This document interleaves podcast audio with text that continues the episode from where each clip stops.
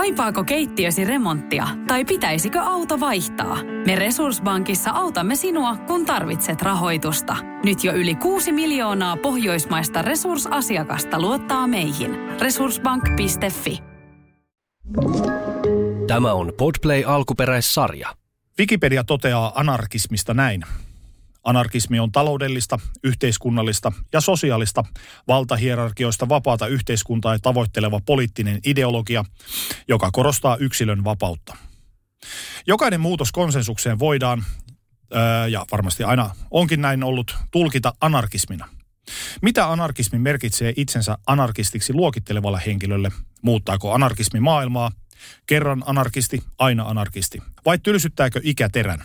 Vieraanani anarkismista on keskustelemassa Suvi. Minä olen Teemu Pastori Potapov ja tämä on Pinnan alla.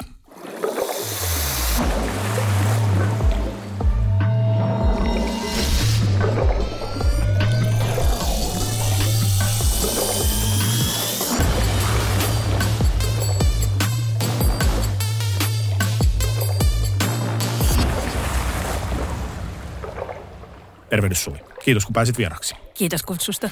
Mitä mietteitä sulle tulee tuosta Wikipedian anarkismin määrittelystä?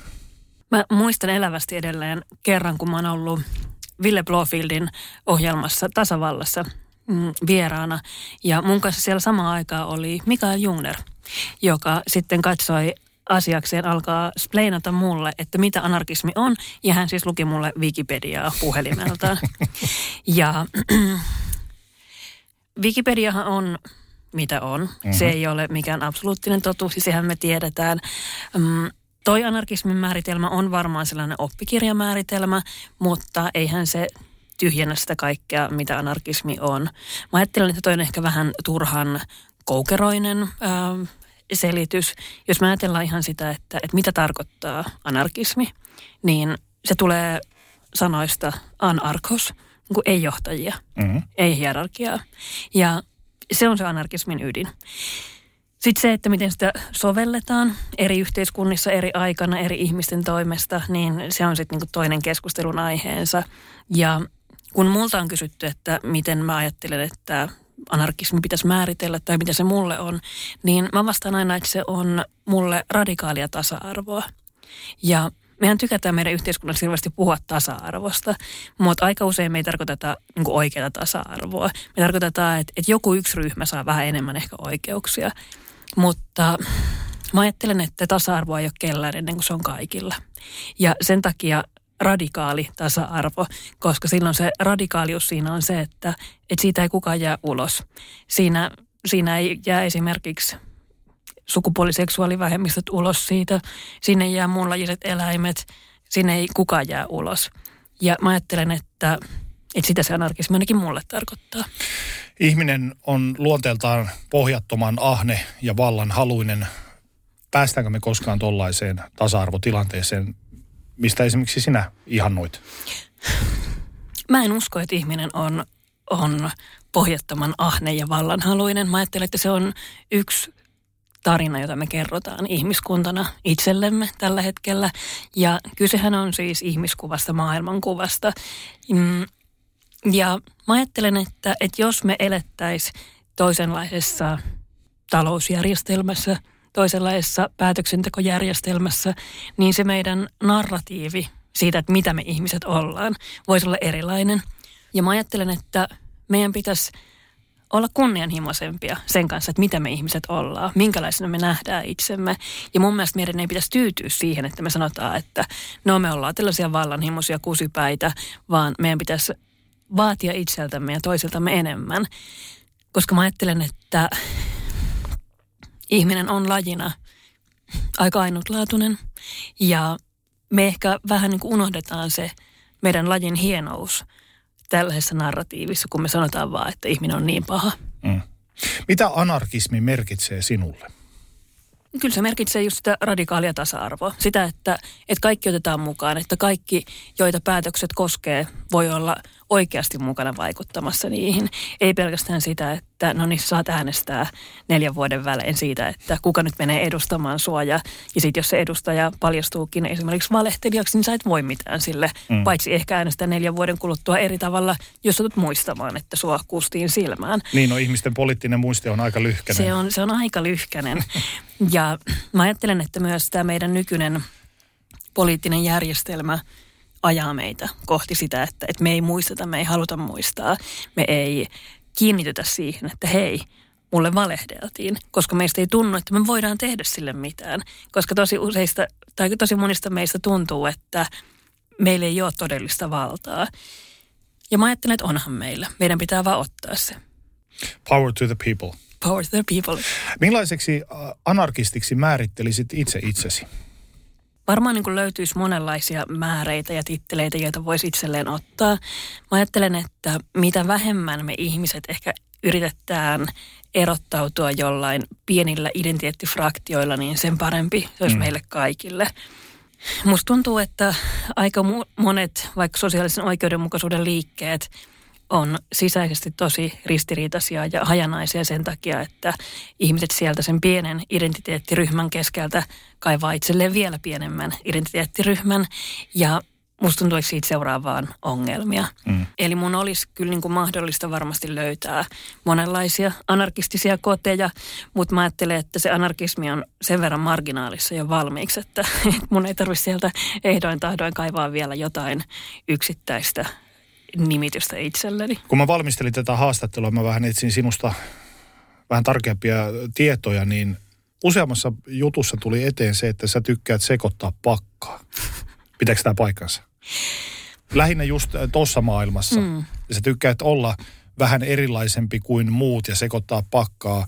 Otetaan nyt esimerkiksi se, että olet yksityisyrittäjä tai olet ollut yksityisyrittäjä, toimitusjohtaja ja nyt olet Ellun kanoissa töissä ja kuitenkin silleen working for the man tietyllä tavalla. Niin siis mä ajattelen, että niinku pakan sekoittaminen ei ole itseisarvo. Mä ajattelen, että ihmisellä pitää olla joku niinku näkemys siitä, että mitä tässä elämässä haluaa saada aikaiseksi, mitä haluaa omalla elämällään palvella, mitä haluaa edistää ja mitä haluaa vastaavasti niin kuin ehkä torpata maailmassa. Ja mä ajattelen, että niin tärkeintä ei ole se, että minkä tittelin ottaa tai kenen niin kuin alaisuudessa tekee töitä, vaan se, että onko sulla joku niin kuin isompi visio siitä, että mitä tässä ollaan tekemässä, mihin suuntaan mun teot ajaa tätä maailmaa, minkälaista keskustelukulttuuria mä edistän. Ja no ehkä vähän tällainen niin kuin campsite rule, eli että jätätkö sä paikat parempaan kuntoon kuin ne oli, kun silloin kun sä saavuit sinne. No pystyykö anarkisti olemaan anarkisti ja tai tavallaan olemaan edelleen anarkisti, vaikka olisi osa koneistoa, mutta ikään kuin työskennellä sieltä sisältäpäin edistääkseen sitä suurempaa päämäärän pääsyä? Sitten pitää kysyä, että mikä se on se niin kuin suurempi päämäärä. Ja mä ajattelen, että niin kuin edistänkö mä jotenkin anarkismin asiaa vaikka Ellun kanoilla. En varmasti, en niin kuin pienimmässäkään määrin. Mutta se johtuu siitä, että mä olen valinnut sen, että mulla on tällä hetkellä kiireellisempi agenda, ja se kiireellisempi agenda on yrittää hillitä ilmastokriisin vaikutuksia, koska silloin 2018, kun IPCC-raportti julkaistiin, se The IPCC-raportti, jonka jälkeen kaikki muuttui, niin se vaikutti myös mun elämään tosi merkittävällä tavalla, koska silloin mä ymmärsin, että jos mä en nyt käytä kaikkea sitä, mitä mulla on, estääkseni näitä ilmastokriisin kaikkein pahimpia vaikutuksia, niin meillä ei ole enää kohta planeettaa, elinkelpoista planeettaa, jolla edistää niitä muita asioita, jotka on mulle tärkeitä. Ei kuolleella planeetalla ole tilaa niin kuin sosiaalisen oikeudenmukaisuuden liikkeelle. Ei meidän tarvitse miettiä sitä, että pitäisikö ihmisten lopettaa eläinten syöminen tai olisiko anarkia hyvä malli, jos meillä ei ole elinolosuhteet kaikilla reilusti. Ja mä ajattelen, että sulla pitää ensin olla niin kuin joku ajatus siitä, että niin kuin mitä sä haluat edustaa maailmassa. Ja sitten sen jälkeen pitää miettiä, että mitkä on ne paikat, jossa kaikkein tehokkaimmin saat sen muutoksen aikaiseksi niillä työkaluilla, joita sulla on käytettävissä. Ja tämän perusteella eri ihmiset päätyy eri paikkoihin. Ja valitettavasti on selvää, että tällä hetkellä mun lahjat ja kyvyt ilmastokriisin hillinnäksi on kaikkein parhaiten käytössä yrityssektorilla. Mä en välttämättä haluaisi, että se olisi niin. Mä en välttämättä ajattele, että konsulttihomma on mun unelmaduuni, mutta koska se on niin vaikuttava paikka, niin mä koen, että mulla aktivistina ei ole muuta vaihtoehtoa kuin käyttää se kaikkein tehokkain vaikuttamisen paikka. No kuinka paljon toi tuottaa sulle ristiriitaisia tunteita sun sisälle? Ei se oikeastaan tuota, koska mulla on se niin kuin näky, mulla on se visio siitä, että mitä mä oon isossa kuvassa tekemässä, niin se on tosi selvä. Ja mä ajattelen, että ehkä niin kuin aika monia aktivisteja ajaa se ajatus siitä, että jotain pitää tehdä, jotain täytyy pelastaa. Ja sitten kun sulla on selvä ajatus siitä, että mikä on sun elämän tarkoitus, niin sitten sä pystyt perustelemaan eri asioita sitä kautta. Ja mä ajattelen, että mun elämän tarkoitus on vähentää kärsimystä maailmassa. Ja niin kauan kuin ne asiat, mitä mä teen, palvelee sitä tarkoitusta, niin mä oon ihan rauhassa itseni kanssa. Elokuvassa Hurjapäät Marlon Brandon roolihahmolta Johnilta kysytään, mitä vastaan hän on, johon Johnny vastaa, mitä sinulla on tarjolla? Onko tuossa anarkismin ydin? Niin, mua kiinnostaa tosi paljon enemmän määritellä asioita sen puolesta, että mitä mä puolustan kuin sitä, mitä mä vastustan. Koska mä ajattelen, että ensinnäkin se on itsekäs valinta, on tosi paljon kestävämpää ja inspiroivampaa miettiä, että mitä mä puolustan, mitä mä haluan pelastaa maailmassa, löytää sitä voimaa siitä, että mä näen, että mitä kaikkea vielä on, mitä me voidaan pelastaa, mille kaikille ei ole liian myöhäistä. Kun taas sitten se, että jos mä aina kiinnittyisin sinne negaatioon ja näkisin vaan sen pahan, mitä vastaan pitää taistella, niin se olisi mulle yksilönä tosi kuluttavaa. Mutta sitten niin mä ajattelen, että siinä on myös silleen niin kuin taktinen ja strateginen kulma. Että jos sä mietit sitä, että mistä sä löydät liittolaisia, mistä sä löydät kaikkein tehokkaammin niitä ihmisiä, jotka ajaa sun kanssa samaa asiaa, niin ne on helpoin löytää sieltä, että mitä samaa asiaa me halutaan puolustaa, eikä se, että mitä vastaan me ollaan. Ja mä ajattelen, että jos on valmis katsomaan maailmaa sitä kautta, että haluaa rakentaa siltoja niiden muurien sijaan, niin sitten todennäköisesti saa tosi paljon enemmän hyvää aikaiseksi ja voi löytää ehkä aika yllättäviäkin liittolaisia ja tyyppejä, jotka haluaa niinku edistää sitä samaa hyvää maailmassa, haluaa pelastaa ja puolustaa niitä samoja asioita kuin sä. Ja silloin ei ole niin yksin, ei ole niin voimaton siinä muutoksen tekemisessä, eikä ole myöskään ehkä niin yksinäinen elämässä ylipäätään. Mitä eroa kapinallisuudella ja anarkismilla on? Vai ovatko ne syvimmässä korressa sama asia? Mä ajattelen, että anarkismin ydin ei ole siinä kapinallisuudessa. Mä ajattelen, että jos meillä olisi reilu, tasa-arvoinen maailma, niin en mä usko, että mulla olisi mitään tarvetta kapinoinnin ilosta kapinoida jotakin vaan vastaan.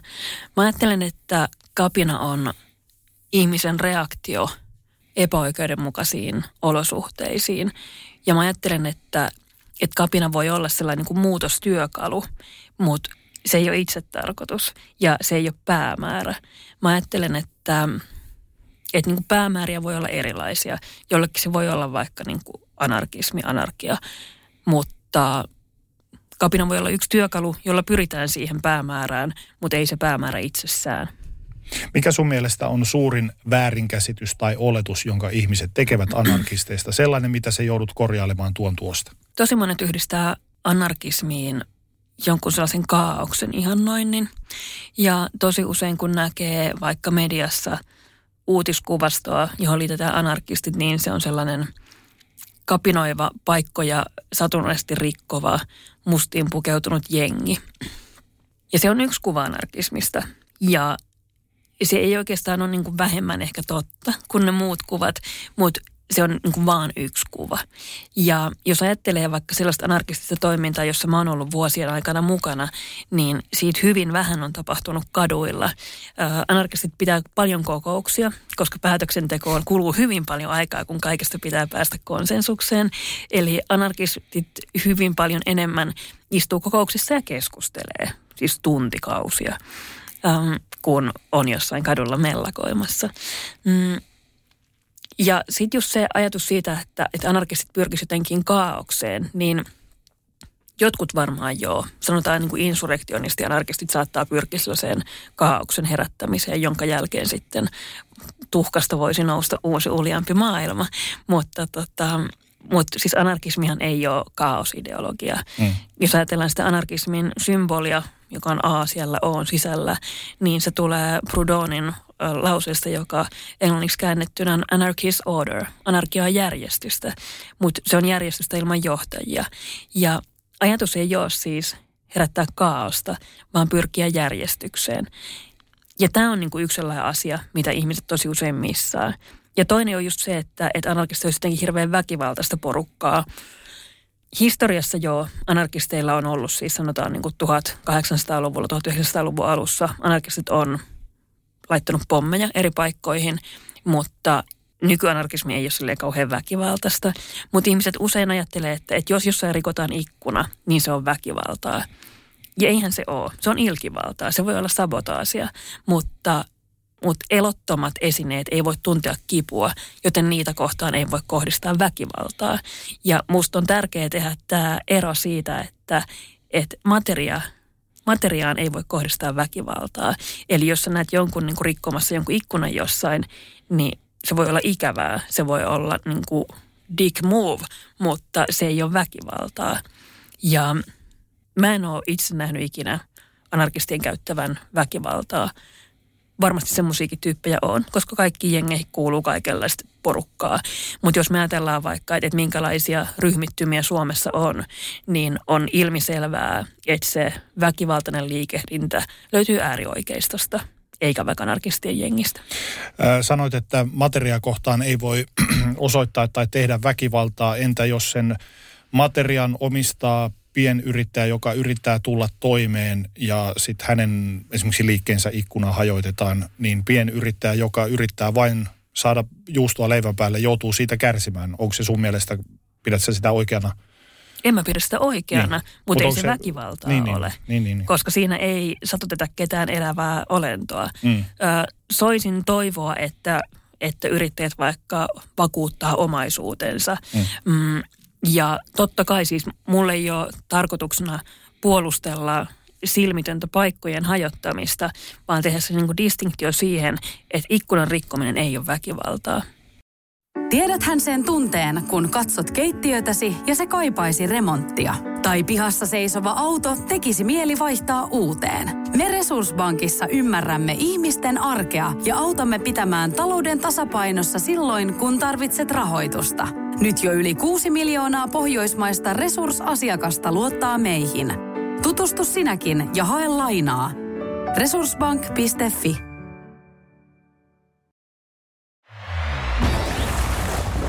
Jos ajatellaan anarkismia käsitteenä ja aktiivisena tekona, kuinka paljon on kyse vastustamisesta, vastustamisen vuoksi, kuinka paljon nuoruuden kirkasotsaisuutta, yhteisöllisyyttä ja sen myötä syntyneitä päähänpistoa, ja kuinka paljon loppuasti mietittyjä strategioita sekä päämäärätietoisuutta? Se varmaan riippuu ihan ihmisestä ja sen piireistä. On olemassa tosi pitkälle organisoituja anarkistisia yhteisöjä. Meillä on esimerkiksi anarkistinen mustaristi, joka toimii maailmanlaajuisesti ja kirjoittaa poliittisille vangeille esimerkiksi tukikirjeitä vankiloihin, kerää rahaa heidän sakkojen maksamiseen. Se on niin kuin tosi organisoitua ja pitkälle mietittyä. Siinä on selvät strategiset tavoitteet.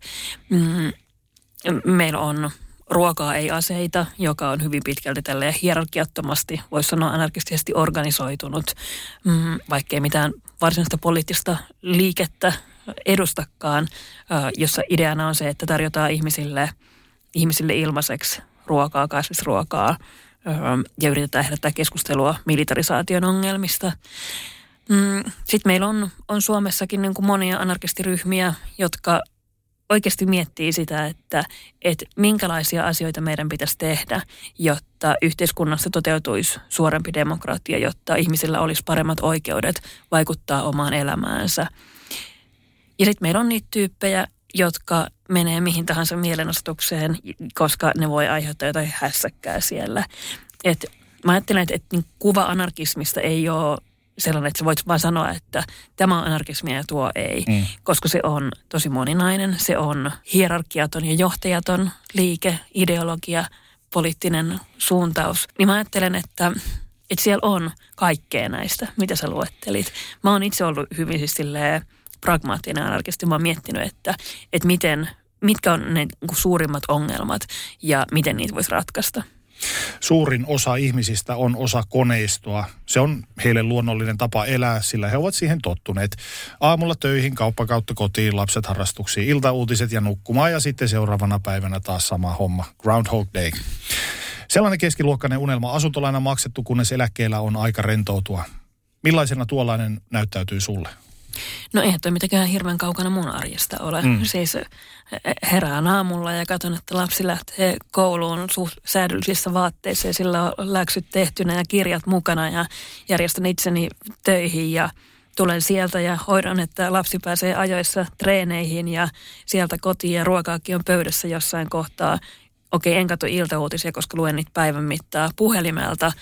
Olisi ihan kiva, jos mulla olisi kämppä, joka olisi kokonaan maksettu. Mutta mä ajattelen, että nämä on niin kaikki asioita, mitkä ei oikeastaan liity siihen, että mikä se on se sun niin kuin elämän filosofia tai niin kuin poliittinen koti.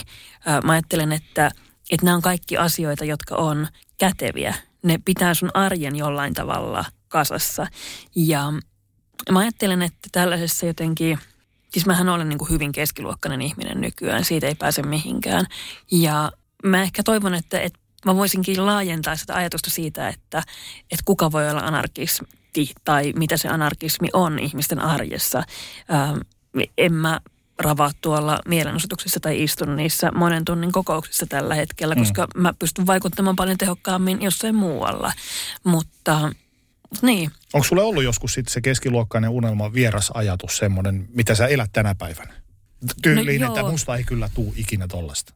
No, niin joo ja ei. Siis niin kauan kuin mä muistan, niin mä oon halunnut lapsen. Et se on niin kuin ollut mulla sellainen selkeä asia, että jos suinkin vaan mahdollista tässä elämässä, niin mä haluaisin olla äiti. Ja onneksi elämä on mennyt niin, että se on ollut mulle mahdollista. Joten sellainen niin kuin perheellinen elämä ei sikäli ole ollut niin kuin vieras ajatus. Toki me eletään sitä varmaan aika eri tavalla kuin monet ihmiset.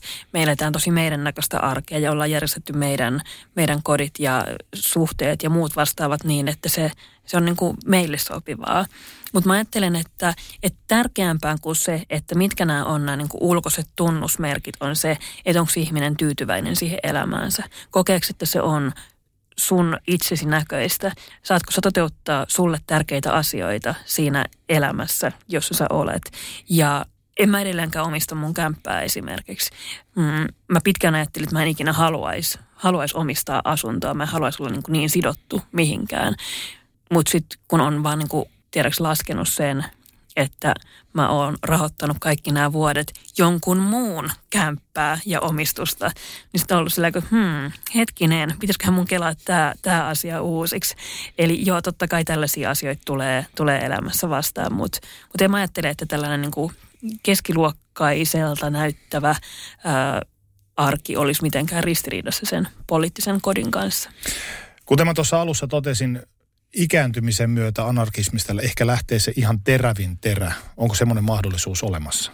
Ja myös tuon keskiluokkaistumiseen, että se ihan terävin terä vähän tylsyy siellä. Niin, vai muuttaako se anarkismi niin, vaan muotoaan? Niin mä ajattelen, että mikä se on se niin kuin terävin terä. Koska mä ajattelen, että kyllähän mä oon ihan helvetin paljon vaarallisempi nykyään, koska mulla on aivan erilaiset suhteet. Mulla on huomattavasti enemmän valtaa. Mulla on tosi paljon seuraajia mun somekanavissa. Mä olen mun oma media. Niin en mä ajattele, että mä olisin nyt vähemmän vaarallinen tai jotenkin tylsempi kuin silloin, kun mä oon ollut siellä mielenosoitusskenessä vaikka aktiivisesti. Mä ajattelen, että se mun kärki ehkä muuttaa suuntaansa. Luuletko, että vanhemmiten osaa keskittyä paremmin sitten valikoituihin asioihin, niin kuin sä itse puhut noista päämääristä, että vanhemmiten sä osaat valikoida, että nyt tää on se juttu, mihin mä, että ei tavallaan mene jokaiseen juttuun mukaan enää? Mä en ajattele, että se on niin niinkään ikäkysymys. Meillä on esimerkiksi niin kuin nuorten ilmastoliike, joka on tosi fokusoitunut ja päämäärätietoinen. Ja siellä on valtava määrä tosi nuoria ihmisiä, jotka on hirveän skarppeja ja tekee niin kuin fiksua aktivismia. Mä ajattelen, että se on ainakin joillekin meidän niin kuin temperamentti- ja persoonakysymys. Mä oon ehkä ylipäätään ihmisenä rauhoittunut ja pystynyt fokusoitumaan sen myötä, kun mä esimerkiksi alkanut meditoida enemmän. Se on tehnyt mulle ihmisenä tosi hyvää ja siitä on sitten niin kuin ehkä seurannut erilaisia asioita. Mutta en mä ihan niin kuin suorilta allekirjoita sellaista, että nuoret ovat naiveja, hölmöjä ja ajavat vaan asioita ja luulevat, että voivat maailmaan vaikuttaa ja sitten ihminen keskiluokkaistuu ja vanhenee ja järkevöityy. Musta se on ihan paskapuhetta sellainen. Sä mainitsit tuossa, että anarkistien yksi tunnuksista tai ehkä tunnetuimmista on sisällä oleva iso kirjain A, jonka symbolinen arvo on, olisiko se vähän jo menettänyt silleen merkityksensä kaupallistumisen myötä? Tavallaan niin kuin, että mitä ajatuksia se herättää sussa, että yhteiskunnan ja kaupallisuuden vastaisen liikkeen symbolilla tehdään rahaa vaikkapa teepaitojen muodossa? Niin kauan kun me eletään kapitalistisessa talousjärjestelmässä, niin kaikki, mitä me tuotetaan ja kaikki, mitä meillä ihmiskuntana kulttuurissa on, niin tullaan varmasti kapitalisoimaan ja käyttämään hyväksi. En mä ajattele, että se silleen niin kuin sieluuni ei koske, kun näen apulannan hampurilaisen Hesburgerissa ja siinä myydään jotain kuollutta eläintä Circle Ain kanssa. Musta se on ehkä silleen niin kuin vähän naurettavaa, ehkä vähän mautonta, mutta niin kyllä mä ajattelen, että jos se anarkismi niin kuin siihen laimenisi, niin eipä se nyt kovin tehokas ja vaikutusvaltainen ideologia olisi ollut alun perinkään. Onko siitä anarkismista tullut salokikelpoisempaa tai osa establishmenttia, semmoista valtavirtaisempaa? Kun mainitsit nyt tämän apulannan esimerkkinä tässä. No musta se apulannan hampurilainen on aika kaukana anarkismista. Siis varmaan niin kuin voidaan ajatella, että esimerkiksi sitä kautta, että mä oon mennyt puhumaan eri medioihin anarkismista, niin voi olla jo, että se on jollain tapaa ehkä valtavirtaistunut. Mutta mä niin kuin yritän aina muistuttaa ihmisille, että mä oon vaan niin kuin yksi tyyppi. Mä en voi edustaa anarkismia, enkä mä halua edustaa sitä, koska sitä ei voi edustaa kukaan yksi ihminen. Koska ei johtajia. Ja se on ristiriitasta, että mä olen jollain tapaa edustamassa anarkismia. Se ei ole mitenkään niin kuin yksiselitteisesti, vaan hyvä asia. Mutta mä olen ajatellut, että se on niin kuin nettopositiivista, että asiasta ylipäätään puhutaan, että useampi ihminen saa kuulla siitä, että tällainenkin asia on, ja se ei ole vaan niitä niin kuin kännisiä teinejä rikkomassa pienyrittäjän ikkunaa, vaan se voi olla niin kuin 40 äiti, voi olla konsulttina ja ihan vakavasti silti olla sitä mieltä, että tässä on jotain ideaa. Hei, mennään hieman ajassa taaksepäin. Minkälaisesta perheestä sä olet ponnistanut maailmaan? Mä tuun siis hyvin työväenluokkaisesta perheestä. Mun kumpikaan vanhemmista ei ole kouluttautunut, koska se ei ole ollut taloudellisesti mahdollista heidän aikanaan.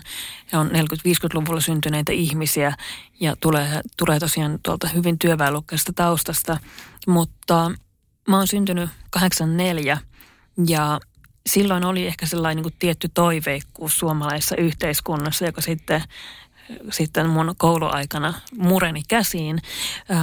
Mä tuun perheestä, jossa niin kuin mulle on aina sanottu, että koska mun vanhemmilla ei ollut mahdollisuutta seurata unelmiaan tai kouluttautua, niin mulla täytyy olla. Koska he ovat tehneet kaikkeensa, mun vanhemmat ovat tehneet kaikkeensa, jotta mulla ja mun siskolla olisi mahdollisuudet seurata meidän unelmia.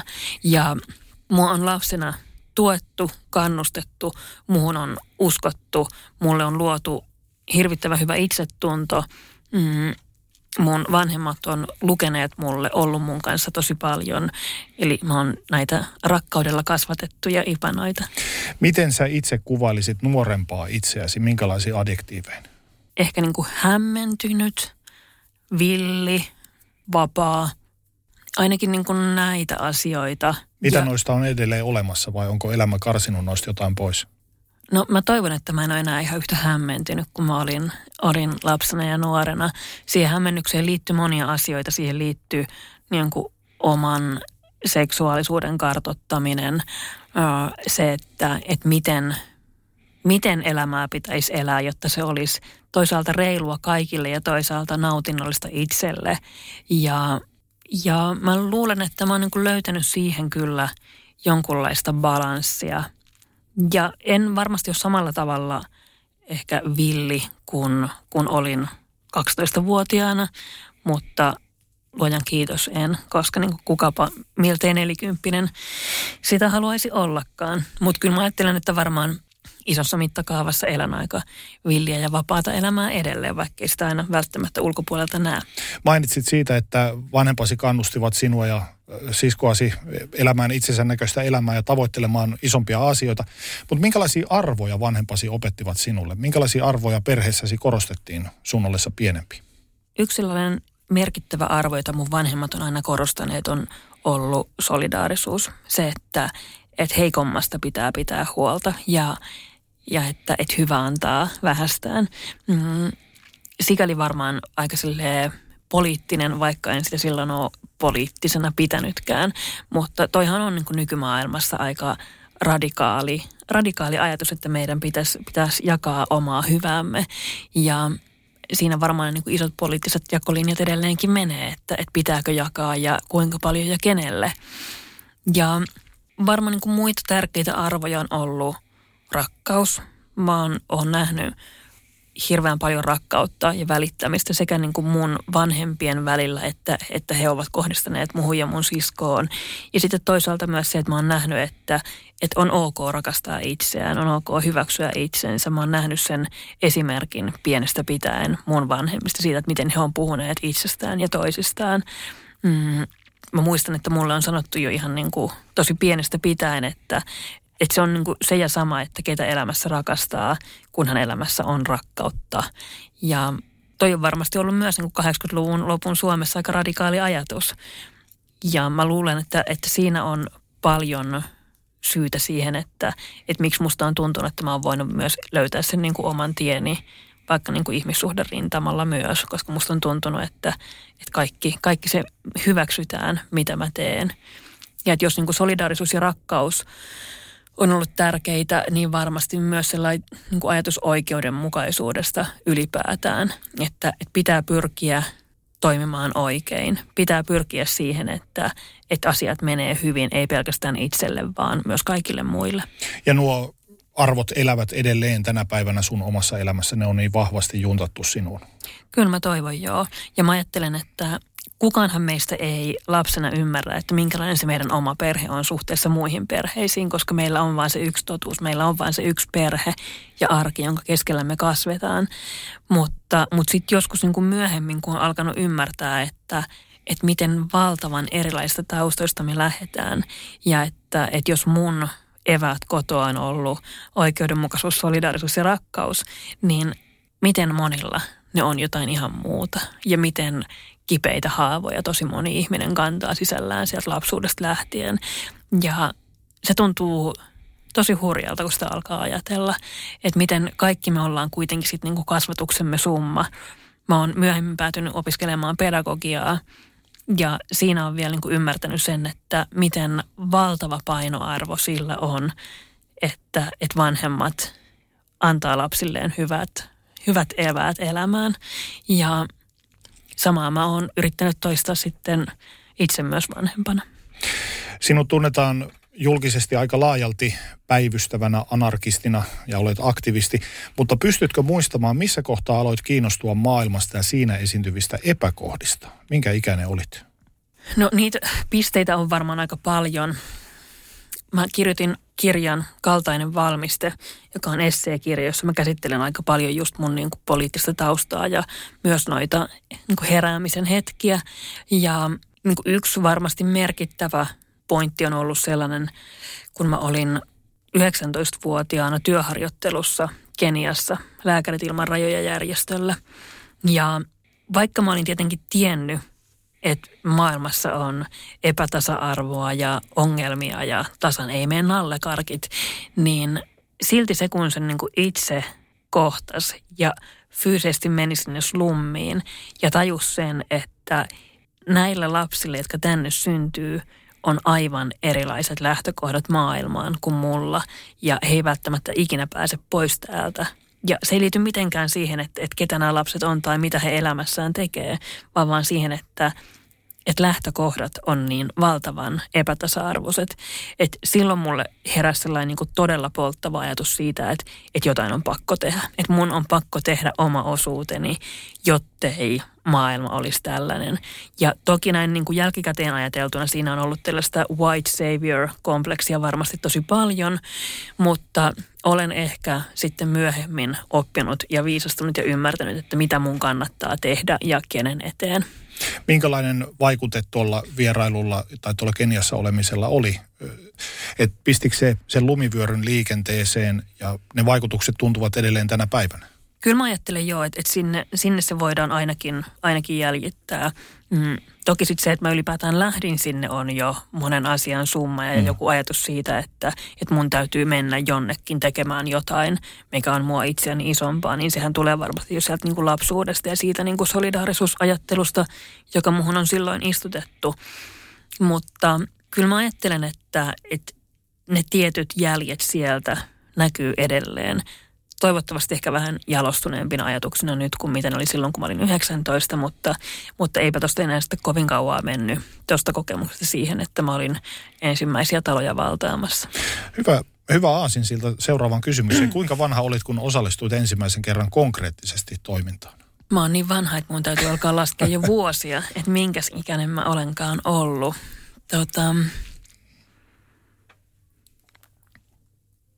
Mä oon ollut 22, kun me vallattiin talo ensimmäisen kerran.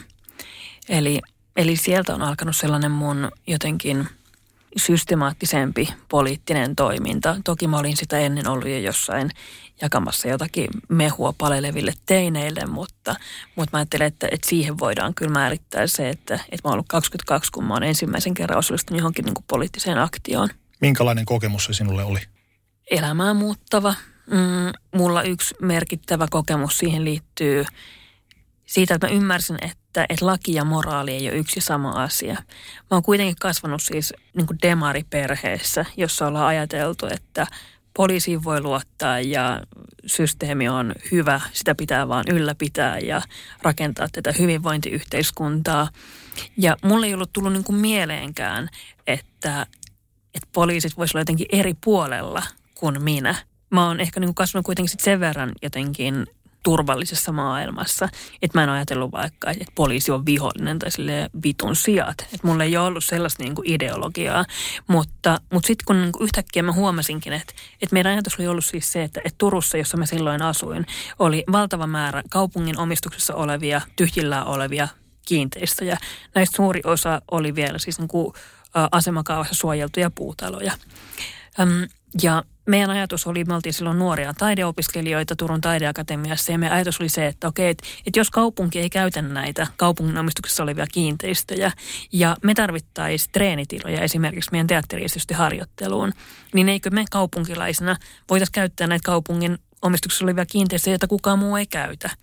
Ja musta on edelleen ihan niin kuin sound logic. Musta siinä on niin kuin pointti, että miksi ei voisi. Ja kun mä tajusin, että tämä niin kuin meidän varsin looginen ja moraalinen avaus ei saanut niin kuin minkäänlaista vastakaikua kaupungin taholta. Ja meillä sanottiin vaan, että me soitetaan poliisit. Se oli sillä, että miten niin? Että meillä on niin kuin hyvä idea, me oltaisiin avaamassa tätä tilaa kaikille vapaaseen käyttöön. Ja sitten kaupunki lähettää poliisit kantamaan meidät ulos sieltä.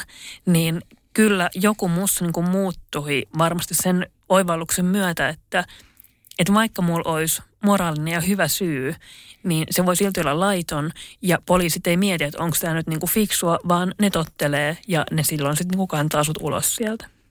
Eli väkivaltakoneisto, valtion siunaama väkivaltakoneisto vei nuoret ulos. Näinhän se on. Tuliko sulla tuosta kokemuksesta esimerkiksi katkeruutta tai jotain sellaista, oliko se toimiksi sytykkeenä bensaa liekkeihin lisää, vaan että isompaa vaihdetta silmään? Mä ajattelen, että niin kuin oivallus siitä, että laki ja moraali ei ole yksi sama asia, on tosi hyvä ja tärkeä ja mä soisin, että useampi ihminen ymmärtäisi sen. Koska jos me katsotaan siis niin kuin Suomen lakeja, meillä on ollut hirveä määrä asioita laittomina, jotka on kuitenkin ihan niin kuin moraalisia tai ok. Sanotaan vaikka, että niin kuin seksuaalivähemmistöjen oikeudet, ne on ollut siis aivan niin kuin retuperällä Suomessa. Meillä oli ihan niin kuin hetki sitten, koska se oli 70-luvulla tyyliin, kun homoseksuaalisuus poistettiin tautiluokituksista ja rikoslaista. Ja onhan se niin kuin aikamoista ymmärtää, että laki ja moraali ei ole yksi ja sama asia. Ja musta olisi niin kuin hyvä useamman ihmisen ymmärtää ja sisäistää, että meillä on moraalittomia lakeja. Meillä on esimerkiksi niin kuin moraaliton eläinlaki. Meillä on moraaliton translaki. Meillä on moraalittomia lakeja, jotka laittaa niin kuin heikossa asemassa olevia ihmisiä, vaikka paperittomia tai maahanmuuttajia, tosi huonoon asemaan. Ja näitä lakeja pitää muuttaa. Ja se ei tarkoita sitä, että moraalia muuttaa, vaan sitä, että laki seuraa aina vähän perässä, kun yhteiskunnassa niin kuin moraali ja arvot muuttuu. Kuinka isoksi osaksi elämääsi aktivistitoiminta muodostui sitten noiden ensimmäisten kertojen jälkeen, jolloin olit iso osa kuitenkin sitä toimintaa, tai se oli siinä sun elämässä aika iso merkittävä osa? Mä oon jo monta vuotta sanonut itseni ammattiaktivistiksi. Ja osa siitä liittyy siihen, että mä oon käyttänyt useamman vuoden elämästäni siihen, että mä oon ollut täyspäiväinen aktivisti. Mä oon vallannut taloja ja järjestänyt mielenosoituksia, ollut mukana anarkistisessa toiminnassa ja ollut mukana antiraistisessa ja eläinoikeustoiminnassa. Mutta kyllä mä ajattelen, että se niinku ammattiaktivismi on myös sellainen tietty mindsetti siitä, että mitä tahansa mä teen, niin mä koitan ajatella silleen aktivismi eka kärjellä, että mitä tämä edistää maailmassa. Ja siis kyllähän se niin kuin aktivismi tuli tosi isoksi osaksi mun päivittäistä elämää. Kyllä mä oon yhdestä työpaikasta lähtenyt sen takia, että sen aikataulut meni ristiriitaan talonvaltausaikataulujen kanssa. Mitä sä koet saaneesi kaikesta tuosta tuolloin? No siis ihan niin kuin inhimillisesti ajateltuna varmaan niin kuin joku yhteisön ajatuksen siitä, että asioihin voi vaikuttaa. Kokemuksen siitä, että sitä ei ole yksin maailmassa, vaan ihmisissä on voima. Ja me voidaan yhdessä rakentaa konkreettisesti niitä asioita, joiden me haluttaisiin olevan toisin maailmassa. Niin ainakin siis sen. Ja siis kyllä ihan niin kuin tälleen työelämäorientoituneesti ajateltuna mä oon saanut sieltä myös ihan älyttömän määrän taitoja, joita mä oon voinut käyttää myöhemmin. Mä oon oppinut organisoimaan isoja kompleksisia kokonaisuuksia, kestämään painetta siitä, että asiat saattaa muuttua koska tahansa ulkopuolisten tekijöiden vuoksi. Mä oon oppinut ajattelemaan niin kuin taktisesti ja strategisesti ja miettimään, että okei, että jos tuolla niin kuin paikassa on se piste, mihin me halutaan, niin tulee takaisinpäin ne askeleet, että mitä täytyy tapahtua tällä välin, jotta toi asia tuolla voi tapahtua. Ja nämä on kaikki siis taitoja, joita mä käytän työelämässä tällä hetkellä. Kun olit parikymppinen ja ajaudut mukaan aktiivisemmin tuohon toimintaan, niin minkälaisen viiteryhmän sä löysit tuota kautta itsellesi? No mun elämä muuttui aika merkittävästi jo siinä vaiheessa, kun mä lähdin Lahdesta Turkuun opiskelemaan nukketeatteria. Sieltä löytyi aika niin kuin eksentrinen jengi sitä, että niin kuin suosittelen ihmisille, jos voitte kokea sen, että olette nuoria taideopiskelijoita, se on helvetin kivaa. Ja mä luulen, että se olisi niin kuin aika monelle tosi kivaa. Ja ylipäätään sellainen niin kuin taideopiskelijajengi, niin sieltä löytyi sellainen niin kuin tietty henkinen koti, paikka, jossa sait olla ihan sitä, mitä sä oot, ja sua ei tuomita, ja ehkä niin kuin odotetaankin itse asiassa, että sä oot vähän niin kuin erikoinen, koska kaikki oli tullut jostain niistä omista jengeistä, jossa ne oli ollut vähän omituisia, ja nyt yhtäkkiä me oltiinkin yhdessä. Henkinen koti. Henkinen koti, ja sitten varmaan niin kuin sitä kautta ehkä heräsi myös ajatus siitä, että okei, että jos mä voin oikeasti niin kuin opiskella nukketeatteria, niin sitähän mä voin varmaan tehdä aika paljon mitä muuta tahansa myös. Ja takautta sitten löytyi myös nämä ihmiset sinne niin kuin poliittiseen toimintaan. Ne oli hyvin pitkälti mun niin kuin opiskelutovereita tai heidän lähipiiriään, jotka sitten siihen niin kuin toimintaan, talonvaltaustoimintaan silloin tuli. Niin varmaan pääasiassa just porukan, jossa sai olla oma itsensä ja sitten harjoitella sitä, että mitä tämä olisi tämä oman näköinen elämä? Mitä se aikuistuminen mulle olisi? Mitkä on niitä valintoja, joita mä teen, jos mä en noudatakaan niitä kaavoja tai en mene siihen narratiiviin, että mitä yhteiskunta sanoo, että mitä sun pitää tehdä, niin mitä kaikkea voisi olla? Ja siihen mä sain hyvän ja turvallisen ympäristön sieltä. Kuinka tärkeää sulle on kaikkien näiden vuosien varrella ollut juuri se viiteryhmä, joka on sun ympärilläsi? Ihminen on laumaeläin. Mä ajattelen, että sitä ei pitäisi niin kuin ikinä väheksyä sitä yhteisön merkitystä. Ja mä oon ehkä vähän huolissanikin siitä, että miten moni meistä jää nykyään ilman sitä yhteisöä. Että miten paljon meillä on yksinäisyyttä. Ehkä myös sellaista yksinäisyyttä, mitä ei tunnisteta. Ja mä toivoisin, että se niin kuin yhteisön käsite voisi laajentua just sen ydinperheen ulkopuolelle. Sanotaan, että seksuaalivähemmistöjen parissa, sukupuolivähemmistöjen parissa myös on aika hyvin löytynyt se ajatus siitä laajennetusta perheestä. Että sulla ei tarvitse olla vaan sun niin kuin pieni perheyksikkö, vaan että sulle tärkeät ihmiset, sun ystävät voi olla myös osa sitä perhettä ja yhteisöä. Ja se voi olla myös niin kuin aktivistijengi tai puolue tai mitä ikinä. Mutta mä ajattelen, että ihmisten olisi tärkeää löytää niitä kohtalotovereita. Ja mä ajattelen, että tässä on niin kuin myös osaltaan se niin kuin internetin sekä hienous että vaara. Koska totta kai on hyvä, että esimerkiksi vähemmistöt on voinut löytää sen oman viiteryhmänsä ja voimautua siitä, että he ymmärtävät, että he ei olekaan yksin maailmassa. Mutta sitten meillä on myös niitä niin kuin ihmisvihamielisiä näkemyksiä, joille valitettavasti myös löytyy se kaikupohja ja yhteys tuolta internetin pimeiltä laidoilta. Ja mä ajattelen, että me ehkä nyt vähän niin kuin harjoitellaan ihmiskuntana vielä sitä, että miten me tätä internettiä käytetään ja mitä hyvää sieltä voi tulla ja mitä ehkä negatiivisia ilmiöitä sieltä voi syntyä. Mutta noin isossa kuvassa mä ajattelen, että voi kun kaikki löytäisi sen oman viiteryhmänsä ja muistaisi sen, että me ollaan laumaeläimiä, että se lauma on tosi tärkeä. Ja varmasti internetin yksi semmoisia pahimpia ongelmia on, että vaikka se samalla yhdistää, se myös eriyttää, se jättää meidät istumaan sohvalle ja tuijottamaan ruutua, eikä ottamaan semmoista henkilökohtaista kontaktia toiseen ihmiseen. Mä en ole ihan varma, mitä mieltä mä oon tosta. Onko näin? Mulla ei valitettavasti ole tästä aiheesta totuutta. Jos olisi, niin olisin kirjoittanut jo kirjan. Toki niitä voi kirjoittaa, vaikka totuutta ei olisikaan. Mutta kyllä mä ajattelen, että me aika paljon myös niin kuin väheksytään sitä digitaalista yhteyttä. Mulla on aika paljon siis ystäviä, joiden kanssa mä en ole tekemissä missään muualla kuin Instan DMissä, koska mä oon tutustunut heihin sitä kautta ja he asuu eri kaupungeissa. Mutta mä en ajattele, että ne on niin kuin huonompia. Vähemmän tai, ystäviä. Niin, vähemmän ystäviä tai niin kuin vähemmän arvokkaita ihmissuhteita, vaan mä ajattelen, että se on niin kuin yksi kommunikaation muoto ja enemmän sitä niin kuin ruudun tuijottamisen ilosta katso, vaan siksi, että mä haluan vaikka tietää, että no miten Joonaksella menee Tampereella. Ihan vissi pointti. Ostan ton.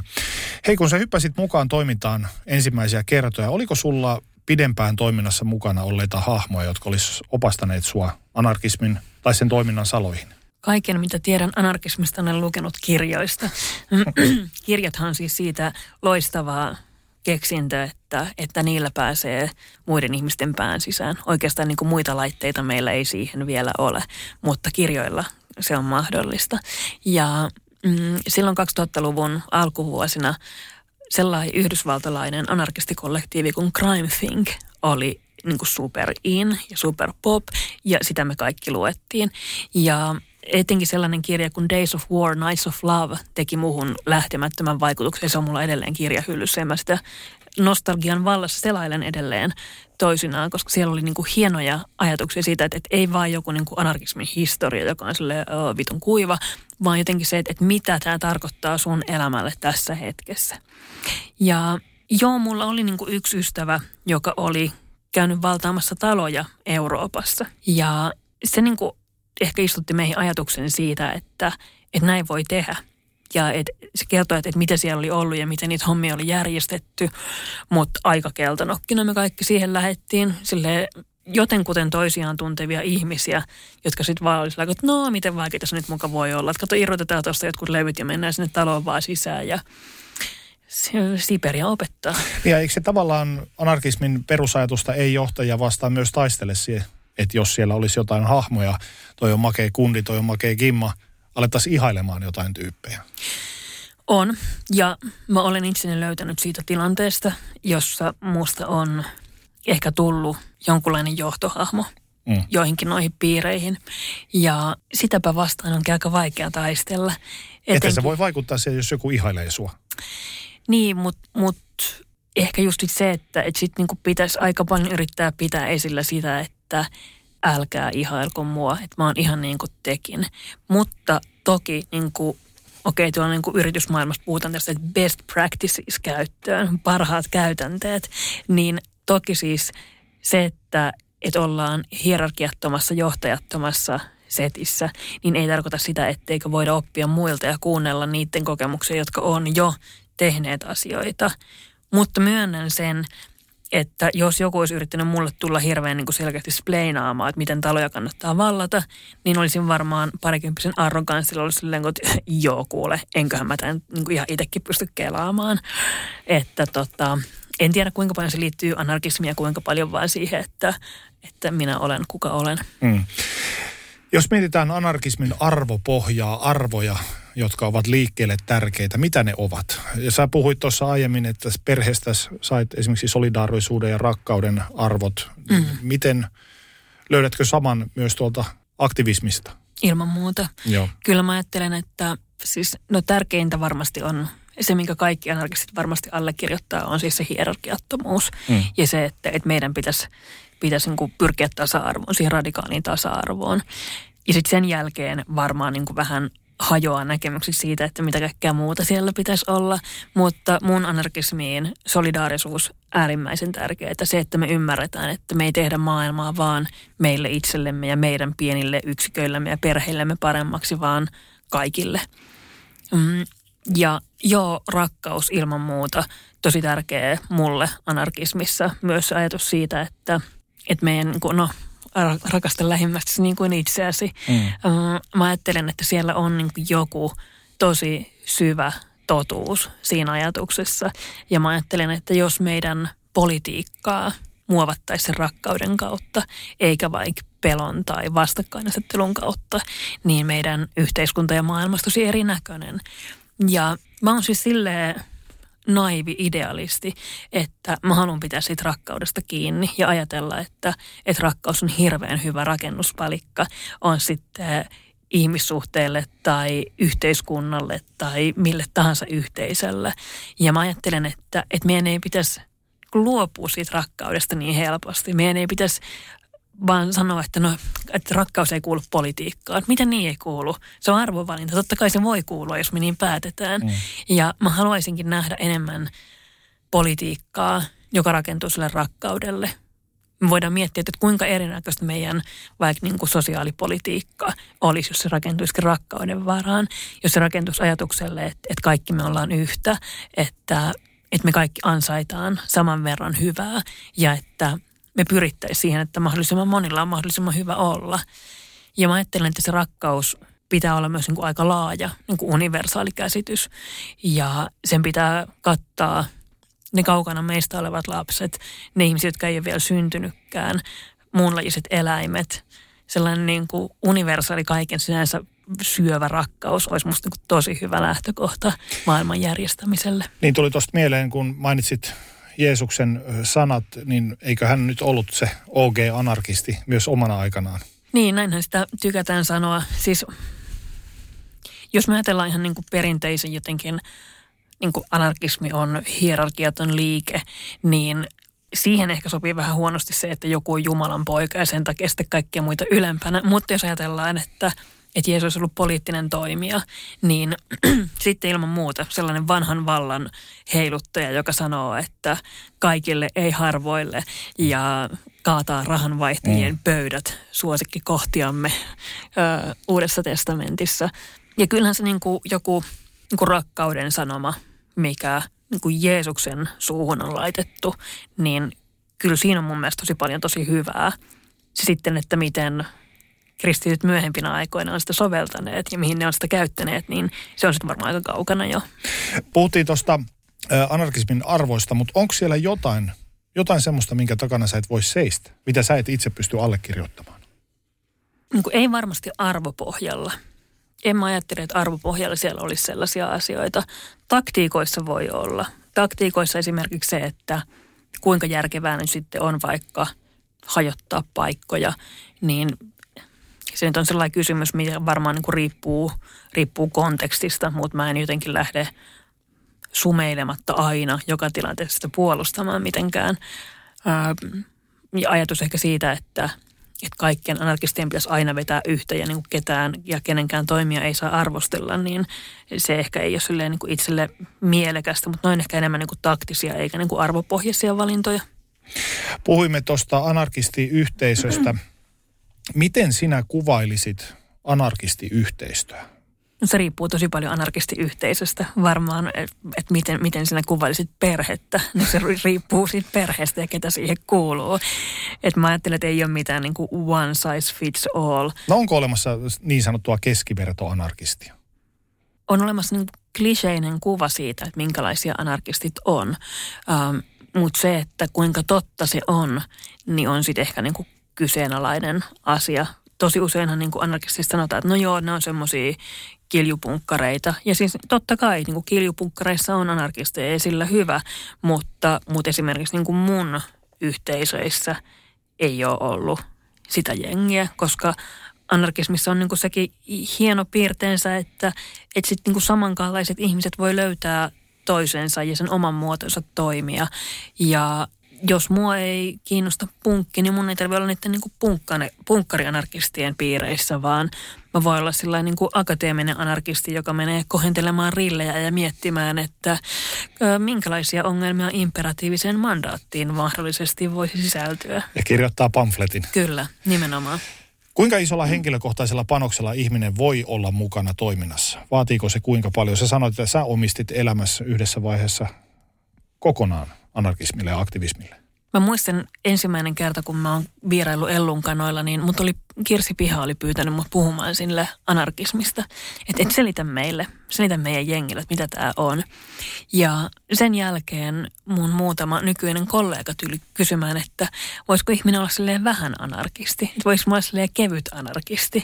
Ja niin kuin by all means. Mä ajattelen, että jos sä olet sitä mieltä, että ihmisten pitäisi pystyä vaikuttamaan suoraan niihin päätöksiin, jotka koskee heitä. Ja jos sä olet sitä mieltä, että meillä ei jotenkin sisäsyntyisesti pitäisi olla rakenteita ja hierarkioita, joissa jotkut on ylhäällä ja jotkut nuolee saappaita, niin tervetuloa. Anarkismin portit ovat auki. Ei tarvitse alkaa pukeutua kokoomustaan, kuten allekirjoittanut tekee. Ei tarvitse laittaa huivia naamalle. No nykyään on tietenkin maskit kaikilla, mutta ei tarvitse lähteä niin kuin mielenosoitukseen rikkomaan ikkunoita, vaan totta kai voi olla anarkisti tai aktivisti monella tapaa, koska ei ole mitään niin kuin one size fits all ratkaisua tässäkään. Niin, kaikki tavallaan voivat kutsua itseään anarkisteiksi, jos sisimmässään tuntevat olevansa against the grain. Niin, no siis en voiko näin lähteä kärjekkäästi sanoa? No mä en halua lähteä miksikään niin kuin anarkistipoliisiksi tai sanoa, että sä oot anarkisti ja sä et oo. On olemassa sellainen loistava biisi kuin I'm a better anarchist than you, joka löytyy YouTubesta. Kannattaa ehdottomasti katsoa se. Mutta niin, siis kyllä mä ajattelen, että niin kuin siinä kohtaa, kun terveisiä vaan Mikael, jos kuuntelet, mutta kun Mikael Jungner tämän Wikipedia-valistuksensa jälkeen päätyi siihen, että no hän on kuule ehkä anarkisti, niin kyllä mä vähän ehkä niin kuin silmiäni siristin ja oli, että jaahan näinkö hän, mutta eipä se nyt multa ole mitään pois. Jos toinen kokee. Niin kuin kokee olevansa anarkisti ja haluaa sitä termiä käyttää, niin aivan sama minulle. Avatko hieman omia vuosiasi anarkismin parissa ja nimenomaan mikä esimerkiksi on sinulle merkittävin tapaus, jossa olet ollut mukana? Sulle itsellesi merkittävin. Mä käsittelen tätä kanssa siellä kaltaisessa valmisteessa ja mä ajattelen, että yksi mulle niin kuin merkittävimpiä kokemuksia on ollut. Tanskassa oli sellainen talonvaltausliike. Meillä oli tällainen vapaiden tilojen liike silloin 2000-luvun alussa ympäri Eurooppaa, jossa pyrittiin saamaan siis kaupunkilaisten käyttöön ilmaiseksi tiloja. On ne sitten kulttuurikeskuksia tai sosiaalikeskuksia. Ja Kööpenhaminassa oli Ungdomshuset niminen talo pitkään, joka sitten oli häädetty. Ja me yritettiin vallata uutta Ungdomshusettia. Ja tanskalaiset kollegat olivat pyytäneet sitten globaalia solidaarisuutta, että tulkaa tiettynä päivänä Kööpenhaminaan ja mennään joukolla valtaamaan talo. Ja Mä olin ollut toki niin kuin monissa talonvaltauksissa ja mielenostoksissa siihen mennessä, mutta en mä ollut sellaista niin kuin suoraa poliisiväkivaltaa kohdannut ennen sitä, mutta siellä sain sitten kyllä tuta, että mitä se voi olla se väkivaltakoneiston toiminta. Me jouduttiin tilanteisiin siellä, jossa poliisit esimerkiksi ajoi meidän mielenosoitusmotin alikulkutunneliin, sulki sen molemmista päistä ja heitti sen täyteen kyynelkaasukranaatteja, jolloin ihmiset tietenkin panikoituu ja alkaa yrittää juosta pois ja tönii toisiaan ja talloo muita, kun siellä ei niin kuin näe eikä pysty hengittämään. Ja mä näen, kuinka poliisit ottaa anarkisteja ja aktivisteja kiinni ja heittää niitä muiden ihmisten niskaan. Ja se on varmasti semmoinen asia, joka jollain tavalla jätti jäljen siitä, että ajatus jotenkin siitä, että voiko poliisiin luottaa, niin koki varmaan aika kovan kolauksen silloin. Ja joo, tämä oli Tanskassa, mutta sitten muutamia vuosia myöhemmin mä olin ollut hetken pois kaikesta poliittisesta toiminnasta, koska keskityin olemaan stay at home mom, mikä voi tietenkin olla myös äärimmäisen anarkistinen teko tällaisessa suoritusyhteiskunnassa. Mutta mä en ollut osallistunut mihinkään toimintaan, kunnes mä sitten 2014 menin vappumarssille. Mä ajattelin, että tää on hei tällainen kiva, harmiton, siellä marssitaan ja sitten syödään munkkia ja juodaan simaa sen jälkeen Tokoirannassa. Ja siellä kävikin sitten tämä semikuuluisa Astalogate, eli muu vappumarssi pääsi lähtemään ihan normaalisti, mutta poliisi saarto anarkistien blogin ja otti meiltä kaikki liput pois, koska he sanoivat, että nämä on astaloita, eli näitä voidaan käyttää lyömäaseina. Ja vappuhan on siis anarkistien juhla. Vappu on anarkistille tosi tärkeä. Vappua vietetään sen takia, koska Yhdysvalloissa Heymarketissa hirtettiin anarkisteja. Moni ei tätä tiedä, mutta se on niin kuin vapun poliittinen historia. Ja musta tuntui niin hirvittävän väärältä nähdä se, että poliisi repii meidät lippuja kädestä ja kaataa ihmisiä maahan ja niin kuin istuu niiden päällä siellä niin kuin Rautatien torilla. Et sitten oli silleen niin aivan joo, että tämä ei ole mikään niin kuin Suomi versus Tanska-asetelma, vaan politiikka on politiikkaa kaikkialla. Ja jos tämä on Suomessakin tällaista vuodesta toiseen, niin varmaan tarvitsisi tehdä jotain ja varmaan tarvitsisi lähteä itse taas näkyvämmin mukaan politiikkaan. Ja tämän tapahtumasarjan seurauksena mä päädyin ensin tonne Radio Rockille vieraaksi Heikelälle ja kuka silloin tää? Moisio. Moisio ja Heikelälle. Ja ne varmaan ajatteli, että että huvitetaanpa itseämme vähän nöyryttämällä anarkistityttöä, mutta mä pärjäsin ihan hyvin siinä keskustelussa ja sen jälkeen liityin Twitteriin, perustin oman blogin ja täältä on lähtöisin tää päivystävä anarkistiläppä. Koetko, että olet saavuttanut aktivismillasi jotakin, muuttanut maailmaa? Mä oon sen verran dataorientoitunut ihminen, että mä en hirveän paljon haluaisi luottaa vaan siihen, että mitä mä koen. Mä oon ajatellut, että mun anarkismin tai mun aktivismin täytyy rakentua sille pohjalle, että mun täytyy pystyä oikeuttamaan sitä ja tekemään sitä, vaikka mä en omana elinaikana näkisikin sen tuloksia. Mä ajattelen, että mä pelaan niin kuin pitkää peliä. Mä ajattelen, että mä pelaan niin kuin vuoteen 2050 ja 2100 ja siitä eteenpäin. Ja mä ajattelen, että mä oon niin kuin pääasiassa rakentamassa niitä niin kuin tulevaisuuden pohjia, jotta muilla voisi olla paremmin tulevaisuudessa. Mutta I know for a fact, että mun työn tuloksena, mun kirjan lihan loppuseurauksena aika moni ihminen on ryhtynyt kasvissyöjiksi tai vegaaneiksi.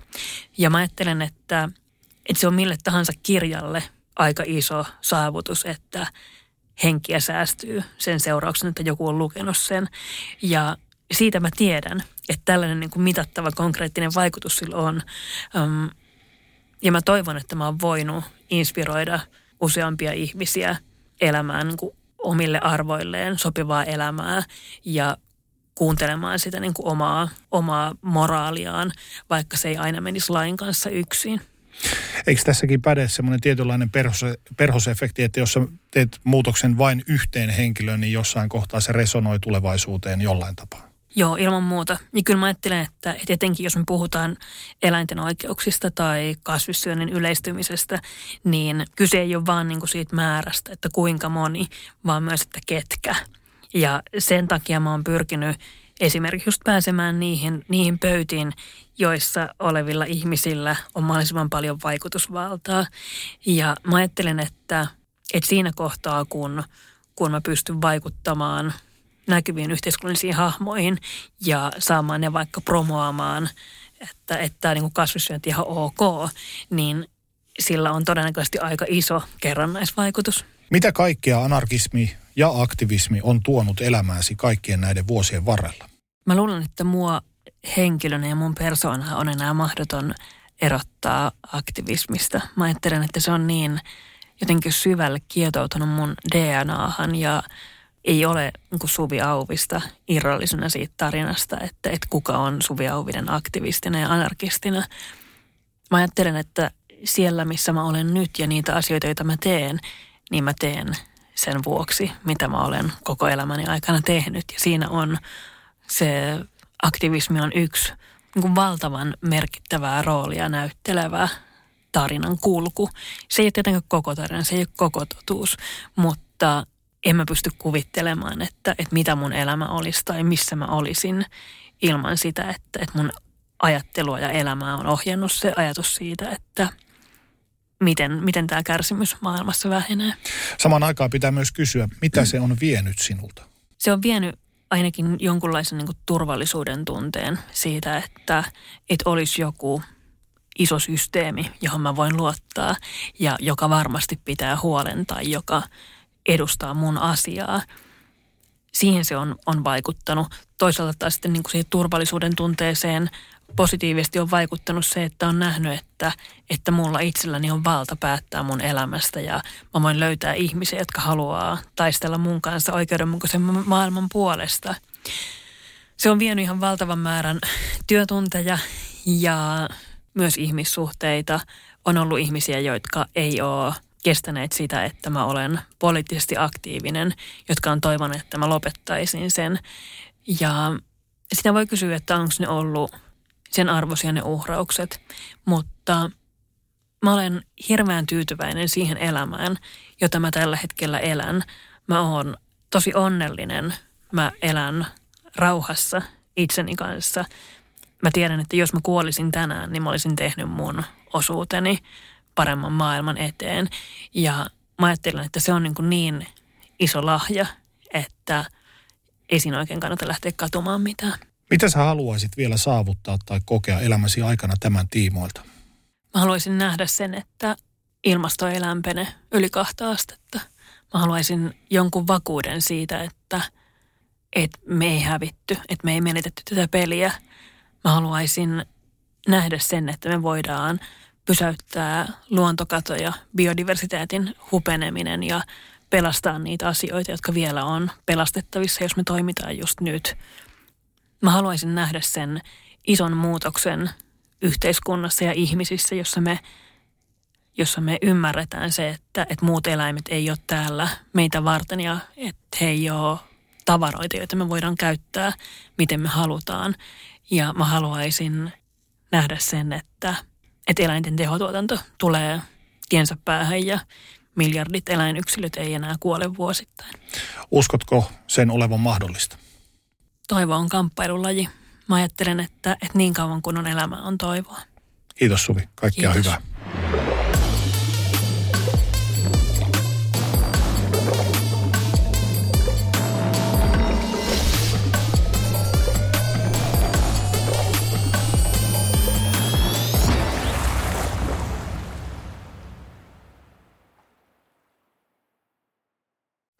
Tiedäthän sen tunteen, kun luottokorttimaksuja, osamaksueriä ja pieniä lainoja on kerääntynyt eri paikoista. Kysy tarjousta lainojen yhdistämiseksi Resurs Bankista. Yksi laina on helpompi hallita ja taloutesi pysyy paremmin tasapainossa. Yhdistä lainasi ja nauti talouden tasapainosta. Resursbank.fi